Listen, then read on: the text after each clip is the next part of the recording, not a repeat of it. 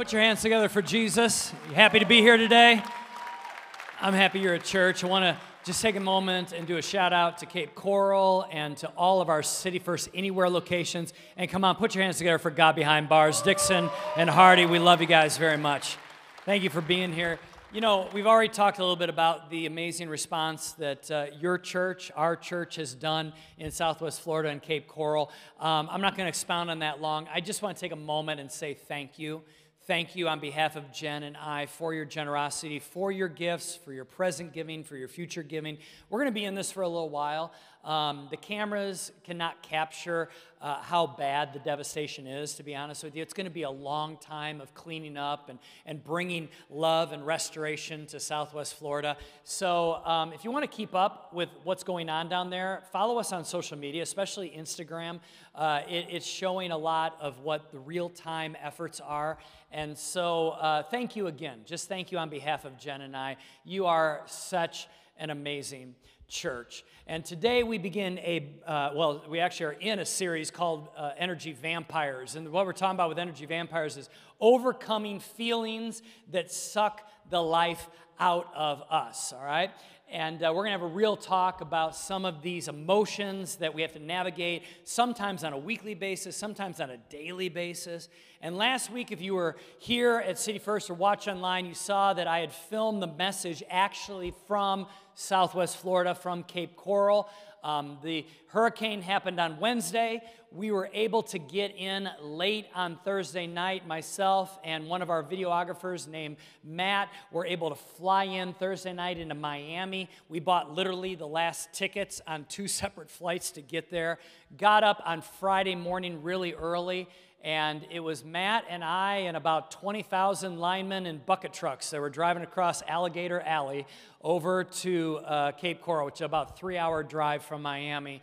And once we got into Cape Coral, um, it's kind of hard to explain the devastation and the destruction and just all of the damage that was done from this hurricane, but we uh, started filming and we were there uh, filming for the message and to be able to bring the message back to us as a church so that we can, like, you know, not only raise awareness, but be able to raise finances and be able to get teams going. In fact, even as we speak right now, there is a team, our second team is there right now. Um, a bunch of leadership college students are there and they're serving, and it's, uh, it's awesome.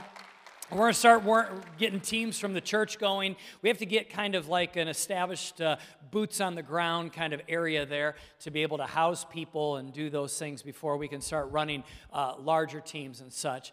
But anyway, we had arrived into Cape Coral and uh, we filmed until about 8 p.m. that night, and there was no water, no electricity and we really didn't eat anything because none of the grocery stores or you know restaurants nothing was open literally because again with no food no electricity nothing was open. And uh, we started to drive back to miami that night about 8 p.m it was dark by this point.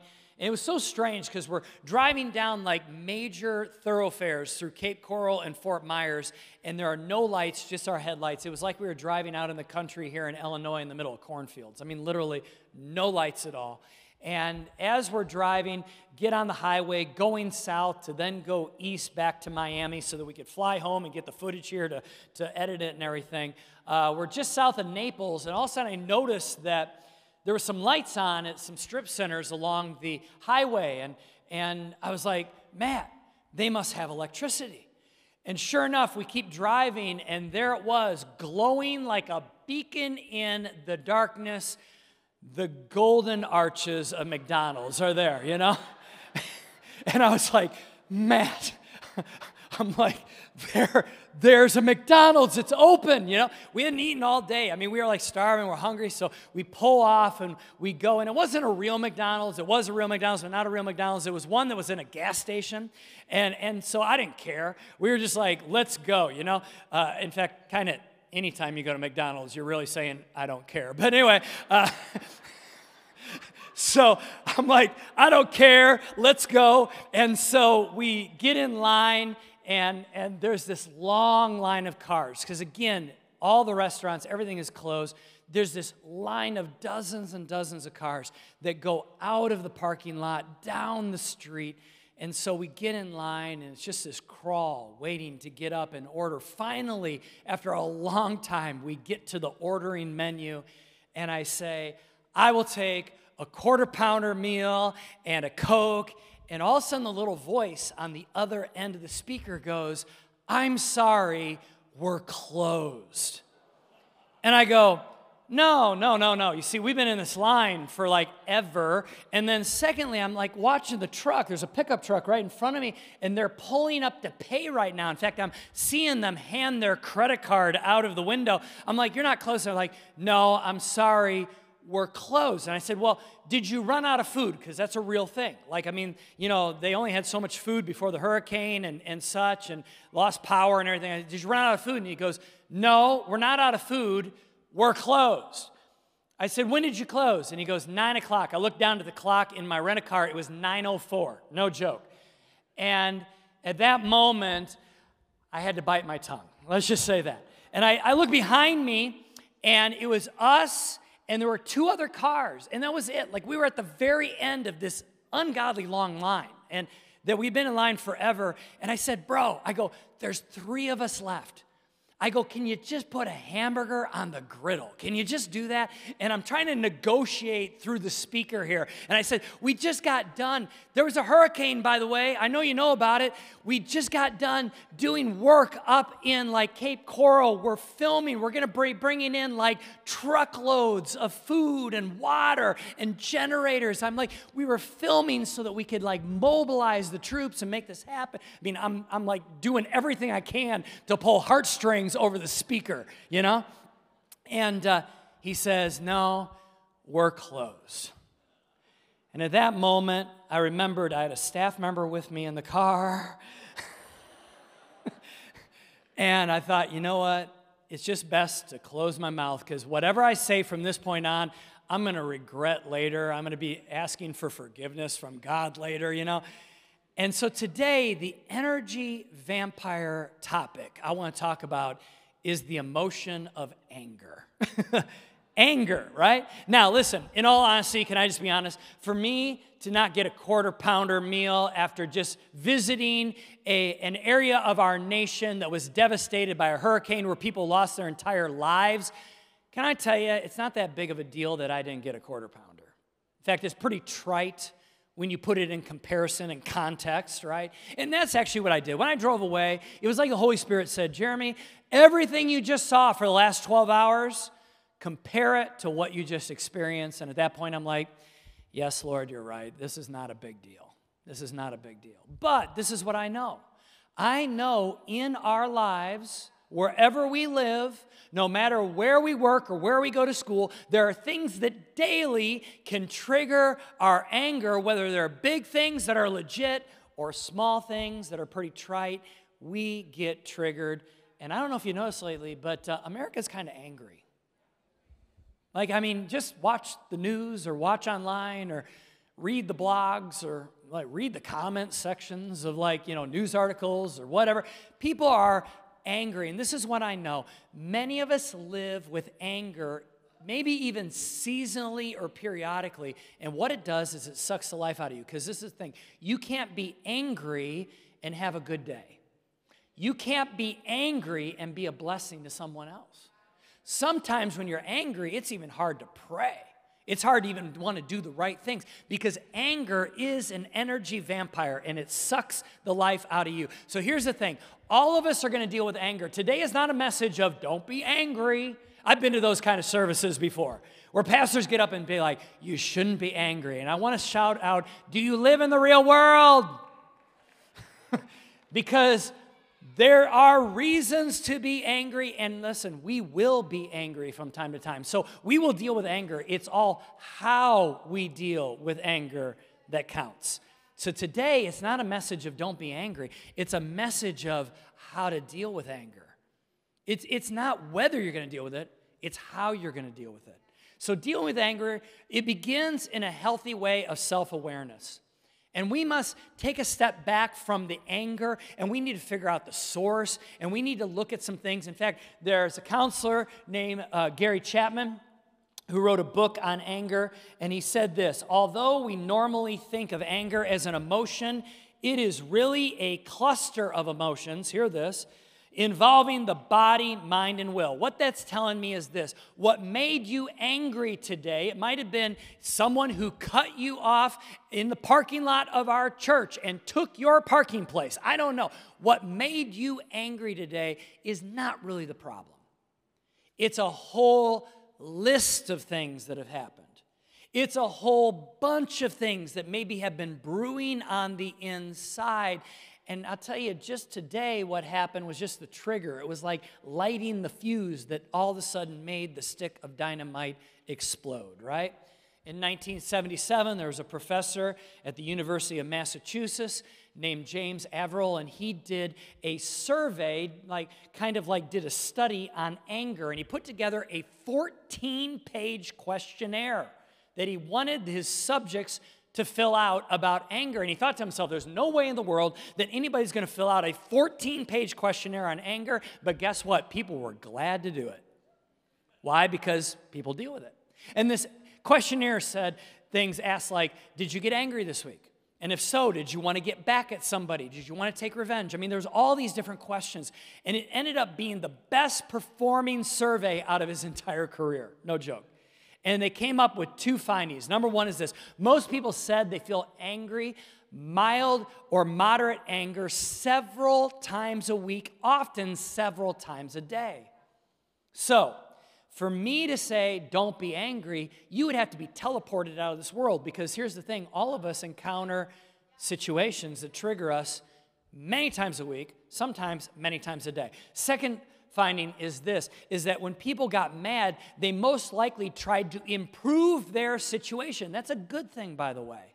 That means that anger can actually drive you to goodness. It can drive you to a bettering of the situation if you deal with anger correctly. According to the authors of the book Big Feelings, there are four myths about anger. Now, this is the thing I want to warn you. I'm about ready to go into hyperdrive, and I'm going to give you so much information on anger and how to deal with anger. It is going to be like I'm unscrewing like the valve of the fire hydrant, all right? I want to give you a warning on this because I hope that you get our app. I hope that you follow along so you can go back later because there's no way you're going to be able to retain everything I'm about ready to say. But I'm going to give you everything that I got right now on this within this like short period of time and here's the reason why because we live in an angry culture and anger is like a pandemic right now. So I want to give you first four myths about anger. Number 1 is this that you should suppress your anger. That's a lie. You should suppress it. Some of you, you stuff it, stuff it, stuff it, right? Here's another one. Number two, another myth. We are reliable judges of who is angry. In other words, we know who's angry in our lives, who's not. And I'll tell you, that's a myth because sometimes people have a smile on their face, and you would never know that deep down inside, they are fighting the rage. They're fighting a rage. Number three is this venting makes you feel better. That's a lie. In fact, science will you, tell you that as you vent, as you like, you know, lash out, as you kick the dog, whatever it is, all right? It only escalates the feeling of anger over time. It does not diminish it. Chronic venting does not deal with the root issue that's creating the anger. So, therefore, you'll vent, but you never dealt with the issue. So, you actually feel worse. Fourth thing is this anger is usually triggered by a specific event. That also is a lie. Like I just talked about, it's not usually one event. Not usually. I mean, sometimes, but not usually. It's most of the time a series of events. And all it was that last thing, Karen cutting you off in the grocery store checkout lane, all right? That one thing triggered you, but really it was the stress in the marriage, it was the stress of your schedule, trying to get your kids to all of the soccer games on time. It was the financial pressure. It was the sickness you're dealing with. It was the person at the office that has been a problem for a long time. It was whatever. It's all of these things. It's kind of like a big bundle of yarn all tied up inside of you. It's not just one thing, it's a lot of stuff. In fact, Ralph Waldo Emerson one time said this. He wrote, What lies behind us and what lies before us are tiny matters compared to what lies within us. And my point of that is it's what's in you that matters. And some of us have anger that has been stored up, things that have happened that maybe even for days or weeks or decades are there and God wants us to deal with those things. I grew up in the 80s, and there was a song that they played nonstop. It drove me crazy. Nonstop on the radio, and it was a song called Don't Worry, Be Happy. Remember that? It's kind of had a Jamaican feel to it. Don't worry, be happy. I can't sing it. I don't sound Jamaican. I sound like a Dutch person trying to sound Jamaican. Anyway, but anyway, so this is the thing it had this like this vibe to it don't worry be happy and i'm like that may have worked in 1988 or whenever that was but in 2022 don't worry be happy feels a little tone deaf doesn't it because of everything going on so here's the thing people tend to be angry uh, because of three reasons all right first one is this someone has hurt them someone's hurt them and um, you know what? Someone's hurt you, and you are having a hard time getting over that. And it's legit, it's real. It's not fake, you're not being weak. Somebody's hurt you, somebody's disrespected you, somebody has done something to you, and it's made you angry. Second source is circumstances have disappointed you. In other words, things that are outside of your control have happened. Maybe it's a sickness. Like if you're in Southwest Florida right now, maybe it's a hurricane, right? I mean, something that was out of your control, something that, you know, it was layoffs and it was a decision made way up the chain. You didn't make that decision, but there were layoffs at your company. There were, eh, you know, your, your 401k is unfortunately losing money, not gaining money right now. It's out of your control, right? It's making you angry. It's making you angry. Third thing, third source is that people have disappointed themselves. And sometimes that happens because if I can be honest, we're, the, the worst hypocrite we know is us. I mean, really. I mean, we, we know what we should do and the standards we should live at and what we should say and shouldn't say. And unfortunately, we many times cross lines and we do things that disappoint ourselves. And so some people can be angry at themselves too, and we all can get there. There's a story in the Old Testament, God by name Moses. Most of you heard him before, even if it's your first time at church, you heard of Moses, right? And uh, Moses had anger issues. Uh, you may not know this about him, but he, he had an anger problem. And, and uh, for 40 years, he faithfully led the children of Israel, which are hundreds of thousands of people. In fact, some theologians believe 3 million people. Okay, so listen, he's a leader of a large group of people. And he's having to navigate them from Egypt, where they've been in slavery for 400 plus years, now to the promised land. And it takes 40 years to take a three week trip. So some of you that when you have, you know, you take a detour when you're traveling somewhere, you get frustrated. Imagine being Moses. He knows this is only supposed to take three weeks, it's taken 40 years. It's because the people are wandering around in the wilderness and, and they're full of disbelief and they're complaining, and he's having to be a leader. He's actually a great leader. And he's having to put up with a lot of people's junk. And, and, and you know, he's being led by God, he's being used by God, there's miracles happening. And towards the end, they're about ready to go into the promised land. The end of this 40 years that he's led, God tells him to look at a rock and to speak to the rock, and God was going to do a miracle, and water was going to flow out of the rock so that people could actually drink water. Now, this seems odd to us, but Moses has been a part of all kinds of miracles. Like he was a part of like raising his staff, and the Red Sea goes whoosh. So this is not too hard from God. There's no disbelief there. But Moses is tired. And can I tell you something about tiredness? Tiredness is truth serum. When you get tired, you tend to say things that maybe you're right, but you shouldn't say. Right? And, and I can tell you, when I'm tired, I find my filter starting to go away. I find that my, my, my leash on my tongue isn't as, as short as it needs to be. and, and so Moses is tired. He's been dealing with four decades of people complaining and all kinds of problems, and he is worn down. Can I just say this? Can we kind of resonate with Moses for a moment? How many of you could say by upraised hand, people sometimes wear you out? right? All of us. It could be family, friends, coworkers, students, right? People wear you out. And uh, it says this in Romans, or excuse me, in Numbers chapter 20 then he and Aaron summons the people to come and gather at the rock because he's going to speak to the rock, right? But instead, this is what he does. Listen, this is, what, this is how Moses addresses the people of God. Listen, you rebels. Must we bring you water from this rock? Then Moses raised his hand and struck the rock twice with his staff, and water gushed out, which means the miracle still happened. So the entire community and their livestock drank their fill. But the Lord said to Moses and Aaron, Because you did not trust me enough to demonstrate my holiness to the people of Israel, you will not lead them into the land that I am giving them.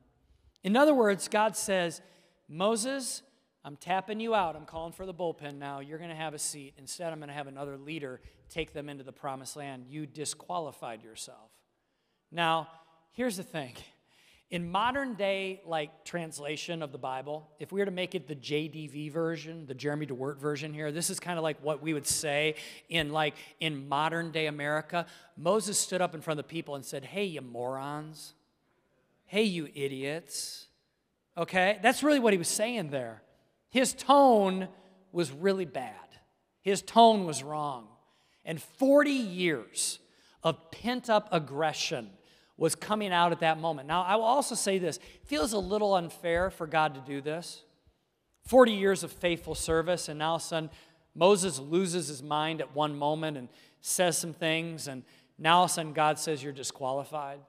Well, here's a couple thoughts on that. Number one, we're human, God is God, and He's a just and a perfect God. And this is what I know we can't really determine what's fair or not from our perspective. I mean, we're just, we can't understand God. We can't understand the complexities of everything. So when we look at God and go, God, it's not fair, really, at the end of the day, we don't have clear perspective on that, right? We really don't. But secondly, and this is the one I want you to listen to, secondly, I think the real reason why Moses wasn't able to go into the promised land and no longer was the people's leader is because he lost credibility. He lost credibility. He lost his mind. He was a hothead in the moment and he lost credibility. Let me ask you this Has anyone ever lost it on you? And if so, deep down inside, didn't they lose a little credibility?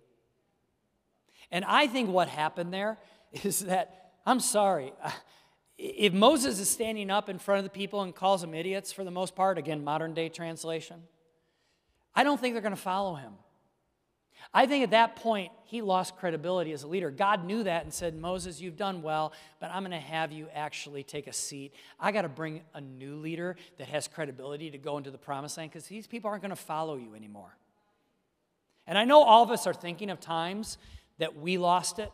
We said something we shouldn't have said. We were a hothead. We did something that we shouldn't have done. And at that moment, we're questioning did we lose credibility? Probably. I can think of times that I, even as a leader, even as a pastor, I've done things. I remember one time, Jen reminded me of this in between services, actually. I remember one time when I was young adult pastor here, I ran a program called Master's Commission, which is now the Leadership College. We had spent weeks preparing for um, our graduation. We put together a video, and back then, this was in the 90s. I mean, trust me, it wasn't as easy to edit videos back then as what it is now. And, and we had put together this video. We had spent lots of money. We put together printed pieces, and we were going to try to get a partners ministry going because we needed people to give so that we could give scholarships. And we were hoping that night to raise $20,000. And that was a big deal. And I remember we had prepared, and I gave this like moment in the service, and the place is full, this room actually. And I remember that I went to go play the video, and they had just installed a brand new projector up in the ceiling, but someone didn't plug it in right.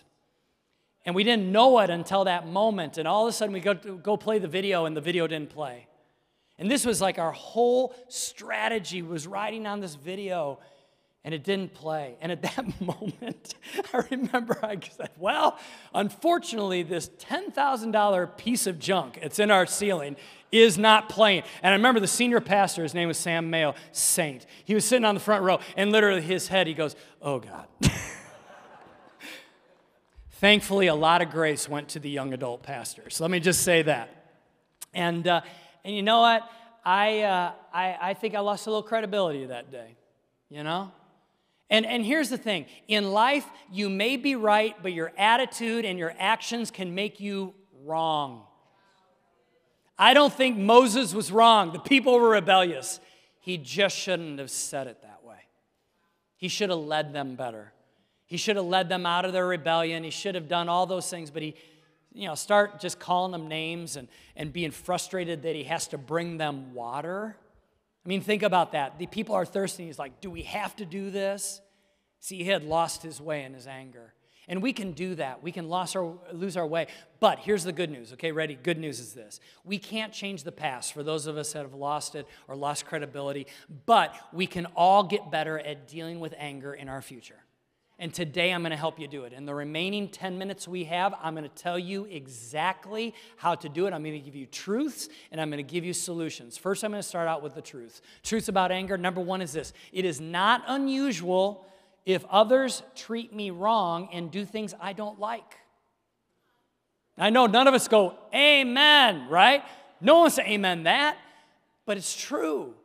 And when we paint an unrealistic picture that everyone is going to treat me like a king or a queen, or everyone is going to respect me, or everyone's going to do exactly what I tell them to do, or everyone is going to, you fill in the blank. The minute we paint that picture, it's unrealistic and we live with great levels of disappointment and anger. Unfortunately, we live in a hopelessly broken world and people are going to treat us wrong. And uh, doesn't mean it's right. I'm not giving those people a pass. I'm not saying they don't have a consequence. My point is, it's going to happen. And so it's a truth. Number two, it's not unusual to have circumstances that are beyond my control and that create a lot of disappointment. It, it really, again, just because you give your life to Jesus doesn't mean your life is going to be easy and perfect. We still live in a hopelessly broken world, there's sin, there's bad, there's an enemy that's trying to take us out, and someday we'll live in heaven. That will be the perfect world. But right now, we live in this world. And things are going to happen that are going to be very disappointing. Very disappointing. Ask our church body, our friends, our brothers and sisters at City First about Hurricane Ian. That was out of their control. And now, literally, for the next couple few years, their life is going to be different because of it. It's disappointing. Number three, anger is a behavior, therefore, it can be changed. This is a oh, thank you, Jesus moment, all right? Because here's the reason why. Sometimes we think we're angry because of our, our, you know, nationality or our family of origin or whatever. We think, well, I can't help it. I'm just going to be an angry person because I'm Dutch. No, no, no, no. Anger is a behavior, which means that you can change it. You can change it. You can get better with God's help. You don't have to walk around angry, lashing out, or doing things or saying things. Number four, anger is not always a sin or wrong. I want you to know that. That's true. In fact, you can be angry and it be okay. Okay? I, I, and, and here, in Ephesians chapter 4, it says this when angry, do not sin. Which means the inference there is you can be angry and sin or not sin. In other words, you can be a, an angry person and you can dwell on it. You can start hating others. You can start getting bitter. You can get back at people and get revenge. You can shut down and just sit in your anger. See, that would be wrong. But you could also be angry like Jesus was angry. You're like, really? Yeah. Mark chapter 3, it says he, meaning Jesus, looked around at them angrily. All right, he looked at them angrily and was deeply saddened by their hard hearts. So he was, he was frustrated, but he didn't sin. Jesus was perfect. The Bible says very clearly that he was sinless, which means that he models for us how to be angry and not sin. He turned over tables in the temple. All right, listen. he cracked a whip. Read, read that verse about like turning over tables in the temple. He fast, he took a rope and he made a whip. Okay? We don't preach about that Jesus a lot. But here's the thing Jesus was able to be angry and not sin. So, those are all truths. All truths. Now, let me give you the solutions. First solution is this you got to identify your anger triggers. You have to do this. For all of us, it's a little bit different. Like, you know, some of you, you get triggered like when someone doesn't listen to you. Like, like your anger is triggered when someone doesn't listen to you or someone disrespects you, and that just makes you frustrated. Or maybe someone doesn't do what they're supposed to do, or doesn't take responsibility, or circumstances don't go your way, or the Packers win, or whatever it is, all right? What's your trigger? What's your trigger? You see, you have to understand yourself well enough to know what your trigger is. And you have to know what triggers you. And I would say this it even helps to get someone who's safe, that's close to you, to help you with this. Throughout the decades, my wife, Jen, has helped me with this. She gets angry. What triggers her is way different than what triggers me. And, and I'll tell you, she can tell. i am going to talk about me. I won't talk about her, okay? But for me, she can tell when all of a sudden I'm starting to get triggered by different things.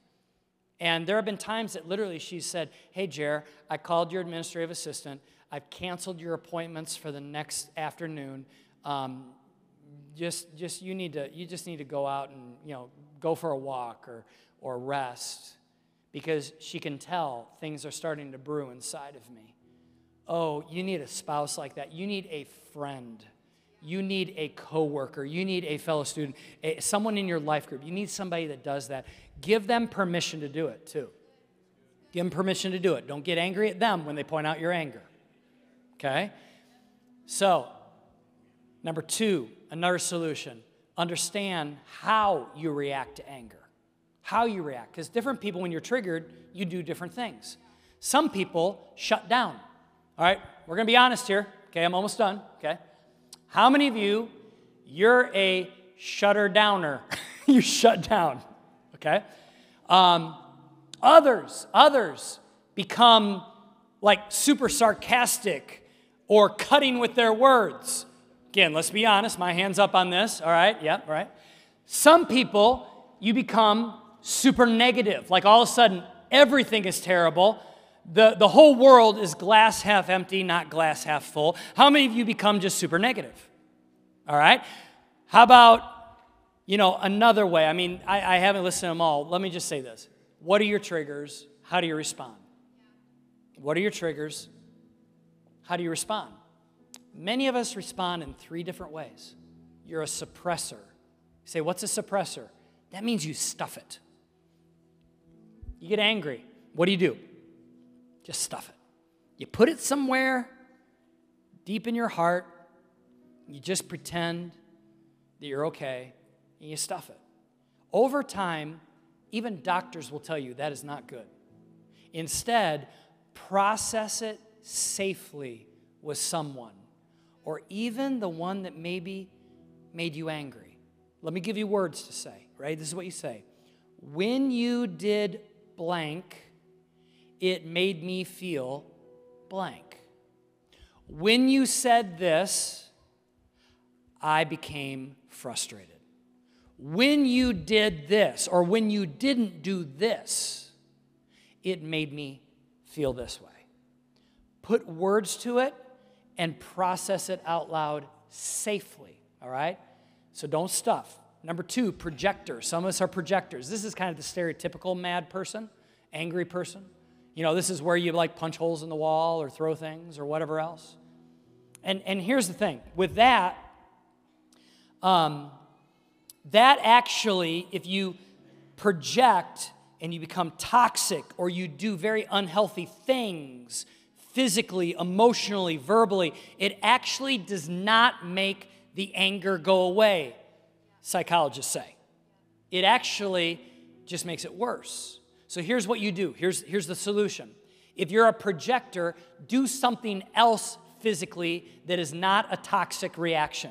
What do I mean by that? Well, you, you know, you get angry and you want to punch a wall or you want to go like tell somebody off. Instead, go take a walk, get on the treadmill, do some burpees, take some deep breaths, go outside in nature. I mean, I'm telling you, they've studied this. It actually helps to drain the anger away. Does that make sense? Walk away from the environment that's making you angry and do something physical. Get out there, do something healthy and not toxic. Third thing, controllers. Controllers are people that deny they're angry. They just kind of control everything. Here is a meme of a controller I'm fine. Some of you are this. Like, you just, no, I'm not angry. I'm, not angry. This is different than a stuffer. A stuffer goes, Yeah, I'm angry and I'm going to stuff it. A person who's kind of a controller is like in denial. No, I'm not angry. Uh, everything's fine. Everything's fine. Now, here's the problem with that the problem is you're not really dealing with the issue that made you angry when you deny that you're angry. So, it is okay to admit you're angry. Do you hear that? In fact, it's okay to say this. Here's the solution I'm upset, and it is okay. Some of you today, it sounds so weird. You never thought I would say this. You never thought you'd come to church and hear this. But I'm giving you permission to be angry, but to do it without sin. See, some of you need permission. You need to be permission, have permission about what happened in your family to be angry about. You need permission to be angry about what that person said or did to you. It's okay. But now, process it in a healthy way. Remember when some of you were kids, and I don't even know if they still teach this or not in schools. But when I was in school, they said that if you ever an article of clothing that you're wearing catches on fire, you're supposed to do three things: stop, drop, and roll. I don't even know if they still do this or not. But this is what they used to teach. So as we close, in one minute here, I'm going to tell you stop, drop, and roll. And you're going to remember this. What, how, do you, how do you respond correctly? Stop. Stop the default response or reaction to anger suppression, projection, and control. Stop it. Like what those three things I just said. Try to stop it. Don't try to suppress, don't try to project, and don't try to control. Stop it with those solutions I just gave. Okay, Proverbs says, a fool gives full vent in his spirit, which, by the way, America is on full vent right now, but a wise man quietly holds it back. Number two, drop. What do you drop? Drop the offense or the disappointment of unmet expectation. Now, this is so easier said than done. This is a whole other sermon on forgiveness, but many of us, we need to forgive. And forgiveness is not something the other person deserves or you feel. You choose to do it. Why? Because forgiveness releases you from what that person did. Forgiveness releases you from the one that's doing damage. Otherwise, you carry that person in that situation with you through life. Forgiveness is for you, it's not for the other person, it's for you. So drop the offense. Drop the offense. Third one, roll. Roll the weight off of your shoulders and unto God. The anger that you have is too heavy for you to carry. Do you hear that? So roll it off unto God. Vent to Him. Vent to safe others that have faith where there's no harm done. All right? I'm going to read this first and we're going to close. It's found in 1 Peter and it's about Jesus. If anyone had a reason to be angry, it was Jesus who was betrayed, falsely betrayed, and accused of things that, that you know what, were not true. And, and they were calling blasphemous and all these things. And they nailed him to a cross, the most torturous death ever invented. And uh, it says in 1 Peter chapter 2 when they hurled insults at him, at Jesus, he did not retaliate. When he suffered, he made no threats. Instead, listen, he entrusted himself to him, meaning God, who judges justly. Jesus entrusted himself to God the Father, who is the righteous judge. And I know we talk about grace a lot, and I don't think you can overpreach grace, but you can't have grace unless there's justice. And we serve a God of justice, which means the people that have hurt you and harmed you, they'll have to answer to God and he's a righteous judge. And for you to leverage the punishment or revenge is only going to make you more angry. It's going to be like drinking poison and hoping that other person dies. So, therefore, we must roll the offense, we must roll the unmet expectations of our circumstances onto God and entrust it to Him and say, God, I trust you because anger is way too heavy for me to run with. It's way too heavy for you to run with. And God doesn't want the life sucked out of you because of the energy vampire of anger. Let's bow our heads. You know what? Two things, real quickly, with every head bowed and every eye closed. If you say today, I am dealing with a situation that is creating anger and I need God's help, just that simple. That's as simple as it gets. If that's you, heads bowed, eyes closed. You say, I'm dealing with anger and I need God's help. Raise your hand. Just raise your hand. Hands up everywhere. I guarantee at every location. All right? Secondly, if you say, I want to make Jesus the leader and the forgiver of my life. You keep talking about Jesus, and I need to roll this onto God. Well, I don't have a relationship with Him, and today I want to have a relationship with Him. This is not becoming a member of a church or anything like that. It's basically saying, I believe Jesus died for my sin. I need Him to forgive me, and I want to accept His unconditional love, and He's going to become the leader of my life. If that's you and you say, I want to make Jesus the leader of my life, just go ahead and raise your hand too, okay? Yeah, hands are up everywhere, okay? So let me go ahead and pray with you guys. First, let me pray for those that raise their hand the first time. Heavenly Father, for those of us that are dealing with anger, short prayer here, but an important prayer. Help us. We don't want to walk around with this anger. We don't want to weigh us down. It's making us not sleep at night. It haunts us through our days. We end up taking it out on people that don't deserve it we end up blowing up and being triggered and all the things. And God, that's not who you want us to be, and that's not who we want to be. Help us to take some truths from today's message. And we need your Holy Spirit's help to heal our heart and help us to manage this well. Lord, help us, I pray. Secondly, if you raise your hand in that second time and you want to make Jesus the leader and the forgiver of your life, can we just all say this prayer together? But if you raise your hand, God's listening to your voice. You ready? Here we go. Let's say this all together. Jesus, I come to you today and I need forgiveness for all my sin. I believe you died for me and that you love me. I accept your unconditional love. Come into my life and be my leader in Jesus' name. And everybody said, Amen. Come on, put your hands together, all right?